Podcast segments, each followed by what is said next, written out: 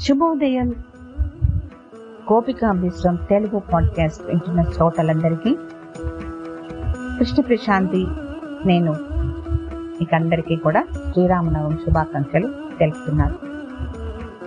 Wish all happy Sri Rama Navami. ఇవాళ విశిష్టమైన రోజు కాబట్టి రాముడి గురించి మనకు తెలియజేసిన గ్రంథము రామాయణంలోని విశిష్టమైన ఘట్టాలు పరిశీలిద్దాం. ఇక్ష్వాకుల వంశీకుడైన దశరథ మహారాజు కోసల దేశానికి అయోధ్యను రాజధానిగా చేసుకుని పరిపాలించుచున్నాడు. అతనికి ముగ్గురు భార్యలు కౌసల్య సుమిత్ర కైకేయి. ఎంత కాలం గడిచినా సంతానం కలిగిన దశరథ మహారాజు పుత్రకామేష్టి యాగం చేశాడు. ఆ అగ్నికుండం నుండి ఒక దివ్యపురుషుడు పాయసంతో నిండి ఉన్న ఒక కలశాన్ని దశరథునికి ఇచ్చి ఆ పాయసాన్ని భార్యలు సేవిస్తే పుత్ర సంతానం కలుగుతుందని చెప్పి అంతర్ధానమయ్యారు.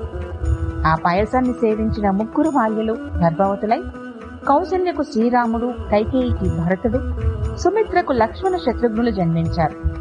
వారు అల్లాడి ముద్దుగా పెరిగి పెద్దవారి గురువుల వద్ద విద్యలు నేర్చుకుంటున్నారు. కుమారుడంటే దశరథునికి ఎంతో ప్రేమ. శ్రీరాముడంటే ప్రాణం. రాముణ్ణి చూడకుండా దశరథుడు క్షణం కూడా ఉండలేదు. ఒకనాడు దశరథుని వద్దకు విశ్వామిత్రుడనే ముని వచ్చి మహారాజా నేను ఒక యాగం చేయుచున్నాను. దాన్ని మారీచుడు సుపాకుడు అని రాక్షసులు ఆ యాగాన్ని పాడు చేయుచున్నారు. యాగ రక్షణార్థం శ్రీరాముని నా వెంట పంపు అన్నాడు విశ్వామి. మునీంద్ర రాముడు పన్నెండేళ్ళ బాలుడు. విద్య కూడా పూర్తి కాలేదు. మీ యాగ రక్షణకు నేనే వస్తాను మహర్షి అన్నాడు దశరథుడు రాముణ్ణి పంపాలని పట్టుపట్టాడు విశ్వామిత్రుడు. కులగురువైన వశిష్ఠ మహర్షి విశ్వామిత్రుని కోపాన్ని గ్రహించి దశరథునికి నచ్చ చెప్పి రాముణ్ణి పంపిస్తే మేలు జరుగుతుందని నచ్చ చెప్పాడు. ఇది లేక దశరథుడు రామునికి తోడుగా లక్ష్మణుని కూడా ముని వెంట పంపడానికి అంగీకరించారు. రామలక్ష్మణులు విల్లంబుల చేత పట్టే విశ్వామిత్రుని వెంట వెళ్ళారు రామలక్ష్మణులు విశ్వామిత్రుని వెంట వెళ్తుండగా తాటకి అని రాక్షసి అడ్డుపడింది. వెంటనే శ్రీరాముడు బాణం ఇక్కుపెట్టి సంధించి తాటకిని వర్ణించాడు. రామలక్ష్మణులకు విశ్వామిత్రుడు దివ్య మంత్రాలను ఎన్నో ఉపదేశించాడు. విశ్వామిత్రుడు యాగం ప్రారంభించారు. రామలక్ష్మణులు యాగభూమి వద్ద కాపలాగా ఉన్నారు. ఆకాశం నుండి మారీచుడు సుబాహుడు తమ రాక్షస పరివారంతో యజ్ఞం పాడు చేయుటకు రక్త మాంసాలు కుమ్మరిస్తూ యాగం పాడు చేయడానికి ప్రయత్నించారు. రామలక్ష్మణులు వారి ఆటలను సాగనీయక బాణం సంధించి మారీచుడిని కొట్టాడు. ఆ ధాటికి ఆగలేక మారీచుడు వెయ్యి ఆమడల దూరంలో స్వతప్పి పడిపోయాడు. వెంటనే ఇంకో బాణంతో సుబాహుణ్ణి రాక్షస పరివాన్నంతటినీ చంపివేశాడు. యజ్ఞము ఏ విఘ్నము లేకుండా జరిగింది. అక్కడి నుండి బయలుదేరి విశ్వామిత్రుడు రామలక్ష్మణులతో మిథిలా నగరములకు ప్రయాణమయ్యారు దారిలో గౌతముని భార్య అహల్య శాపమున పాషాణమై పడి ఉండగా రాముని పాదం సోకి ఆమె శాప విముక్తి పొందినది. మిథిలా నగర రాజైన జనక మహారాజు యాగం చేయటానికి భూమిని దున్నుచుండగా నాగలి చాలులో ఒక బంగారు పెట్టె దొరికింది. దానిని తెరిచి చూడగా చంద్రబిమ్మల్లా వెలిగిపోతున్న పాప కనపడినది. సంతానం లేని జనక మహారాజు ఆ పాపకు సీత అని నామకరణం చేసి అల్లారు ముద్దుగా పెంచారు. యుక్త వయసు వచ్చిన సీతకు కళ్యాణం చేయ నిశ్చయించుకున్నారు. కానీ తగిన బరుడు లభించలేదు. జనకుని ఇంటిలో గొప్ప శివధనస్సు ఉంది. దానిని ఎత్తి ఎక్కుపెట్టిన వీరునికి తన కుమార్తె సీతని ఇచ్చి వివాహం చేస్తానని ప్రకటించి స్వయంవరం ఏర్పాటు చేశారు. విశ్వామిత్రుడు రామలక్ష్మణులతో మిథిలా నగరంకు చేరుకున్నారు. రామలక్ష్మణుల గురించి జనకునకు తెలిపారు. జనక మహారాజు సంతోషించి సీతకు తగిన వరుడు రాముడేనని గ్రహించి శివధనుస్సుని సభా మంటపమునకు తెప్పించారు. అంతటా శ్రీరాముడు విశ్వామిత్రునికి నమస్కరించి ఆజ్ఞను పొంది సభాపతులందరూ ఆశ్చర్యపోయేలా శ్రీరాముడు శివధనుసును ఎక్కి పెట్టి హెల్లున విరిచాడు. జనకుడు ఆనందభరితుడై సీతను రాముడికిచ్చి కళ్యాణం చేస్తున్నట్లు ప్రకటించాడు. జనకుని సోదరుని కుమార్తెలతో లక్ష్మణునకు ఊర్మిళ భరతునకు మాండవిని శత్రుఘ్నుడికి శతకీర్తిని ఇచ్చి వివాహం జరిపించారు. ఆ విధంగా సీతారామ కళ్యాణం అతి వైభవంగా జరిగినది. ఆనందంతో అందరూ విధుల నుండి అయోధ్యకు బయలుదేరి వెళ్ళారు శ్రీరాముని పట్టాభిషేకం చేయ తలపెట్టి ముహూర్తం నిశ్చయించారు దశరథుడు. దశరథుని ముద్దల బాల్య కైకేయి తన చెలికెత్త మందర మాయ మాటలకు లోనై పట్టాభిషేకం చెడగొట్ట తలపెట్టింది పూర్వం శంభరాజుడితో యుద్ధం సంభవించినప్పుడు కైకేయి సహాయపడింది. అందుకు దశరథుడు కైకేయికి రెండు వరాలు కోరుకోమన్నాడు. అప్పుడు ఆమె అడగలేదు. ఇప్పుడు అవి దశరథునికి గుర్తు చేసి ఒకటి రాముణ్ణి పద్నాలుగు సంవత్సరాలు అడవులకు రెండవది తన కుమారుడైన భరతునకు పట్టాభిషేకం చేయమని కోరింది. ఆ మాటలు విన్న దశరథుడు కృంగి మూర్ఛపోయాడు. అంతటా శ్రీరాముడు తల్లి మాటకు అడ్డు చెప్పక రాజలాంఛనాలను విడనాడి నారదుస్తులు ధరించి లక్ష్మణుడు వెంటరాగా సీతాదేవితో అరణ్యవాసం బయలుదేరాడు. గోదావరి తీరాన పంచవటి చేరుకొని అక్కడ పర్ణశాల నిర్మించుకొని జీవనం గడపసాగారు.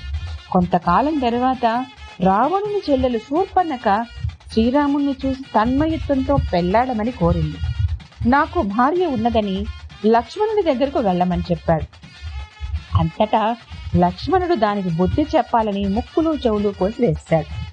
శూర్పణగ ఏడుస్తూ తన అన్న రావణుని దగ్గరికి వెళ్ళి సీత అందం గురించి వివరంగా చెప్పి నీ చెల్లికి జరిగిన పరాభవానికి ఆమెను చెరపెట్టి నీ చెల్లెలు మనసు శాంతింపచేయి అని మొరపెట్టుకున్నది శూర్పనక రావణుడు మారీచుని సహాయంతో సీతను అపహరించి లంకలోని అశోక ఉద్యానవనంలో పెట్టి కట్టుదిట్టమైన ఏర్పాట్లు చేశాడు.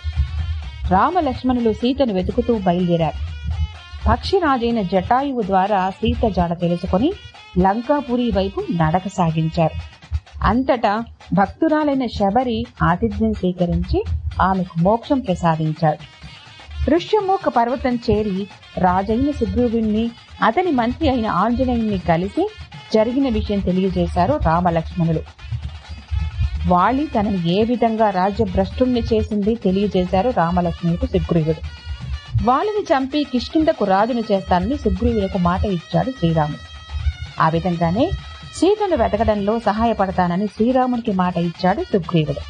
తరువాత వాలి సుగ్రీవులు ఘోరంగా యుద్ధం జరుగుతుండగా శ్రీరాముడు బాణంతో వాలిని వధించాడు. సుగ్రీవుడు కిష్కిందకు రాజైనాడు. పిదప సీత జాడ కోసం వానరులను నలుమూలలా పంపాడు సుగ్రీవుడు. జాంబవంతుడు హనుమంతుడు దక్షిణ దిశగా బయలుదేరారు.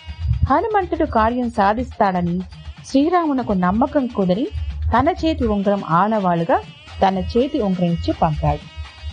జటాయువు అన్న అయిన పక్షిరాజు ద్వారా సీత లంకలో చెరబట్టి ఉన్నదని తెలుసుకుని దక్షిణ సముద్రం చేరుకున్నాడు ఆంజనేయుడు. సముద్రం దాటి లంకా పట్టణం చేరుకుని లంకిని గర్వమలిచి లంకలో ప్రవేశించాడు హనుమంతుడు. సీత కోసం లంక మొత్తం చివరికి అశోకవనం చేరాడు. అశోకవనంలో రాక్షస కాంతల మధ్య శోకిస్తున్న సీత కనిపించింది. రాముడు చెప్పిన వివరాలు అన్ని ఆమెలో కనపడినవి. తను తెచ్చిన ఉంగరంను సీతకు అందించి శ్రీరాముని గురించి వివరములు తెలియజేశారు. అశోకవనాన్ని పాడు చేసి లంకాదహనం గావించి కిష్కిందలో ఉన్న శ్రీరామచంద్రుణ్ణి చేరుకున్నాడు హనుమంతుడు. సుగ్రీవుని నాయకత్వాన రామలక్ష్మణులు లెక్కలేనంత వానర సైన్యాన్ని సమకూర్చుకుని సముద్ర తీరానికి చేరుకున్నారు. శ్రీరాముడు వానరుల సహాయంతో సముద్రపై వారధి నిర్మించి సముద్రం దాటి లంకలో ప్రవేశించారు అందరూ. వానర వీరులకు రాక్షసులకు యుద్ధం ప్రారంభమైంది రాక్షస సైన్యం కుప్పలుగా నేలకూలారు. రామరావణ యుద్ధం భీకరంగా జరిగింది. శ్రీరాముడు బ్రహ్మాస్త్రాన్ని ఉపయోగించి రావణుని నేలకూల్చి సీతను చెర నుండి విడిపించాడు. ఆ విధంగా రాముని పద్నాలుగు సంవత్సరముల వనవాస దీక్ష పూర్తి అయింది సీతా సమేతంగా అయోధ్యకు వచ్చాడు శ్రీరామచంద్రుడు. అయోధ్య ప్రజల ఆనందానికి అవధులు లేవు. ఆ విధంగా శ్రీరామ పట్టాభిషేకం జరిగింది. రామరాజ్యం సుఖ సంతోషాలతో బద్దింది శ్రీరామ నవమి రోజున శ్రీ సీతారాముని గురించి వినినా చదివిన రాసిన అత్యంత పుణ్యప్రదమని మనందరికీ తెలుసు. ఇప్పుడు విన్న మీ అందరికీ కూడా శ్రీ సీతారాముని ఆశీస్సులు సదా ఉండాలని ఎన్నో శుభాలు మీకు చేకూరాలని ఆకాంక్షిస్తూ ఈ ఆడియోని లైక్ చేస్తే షేర్ చేయండి సబ్స్క్రైబ్ చేయండి. నమస్కారం.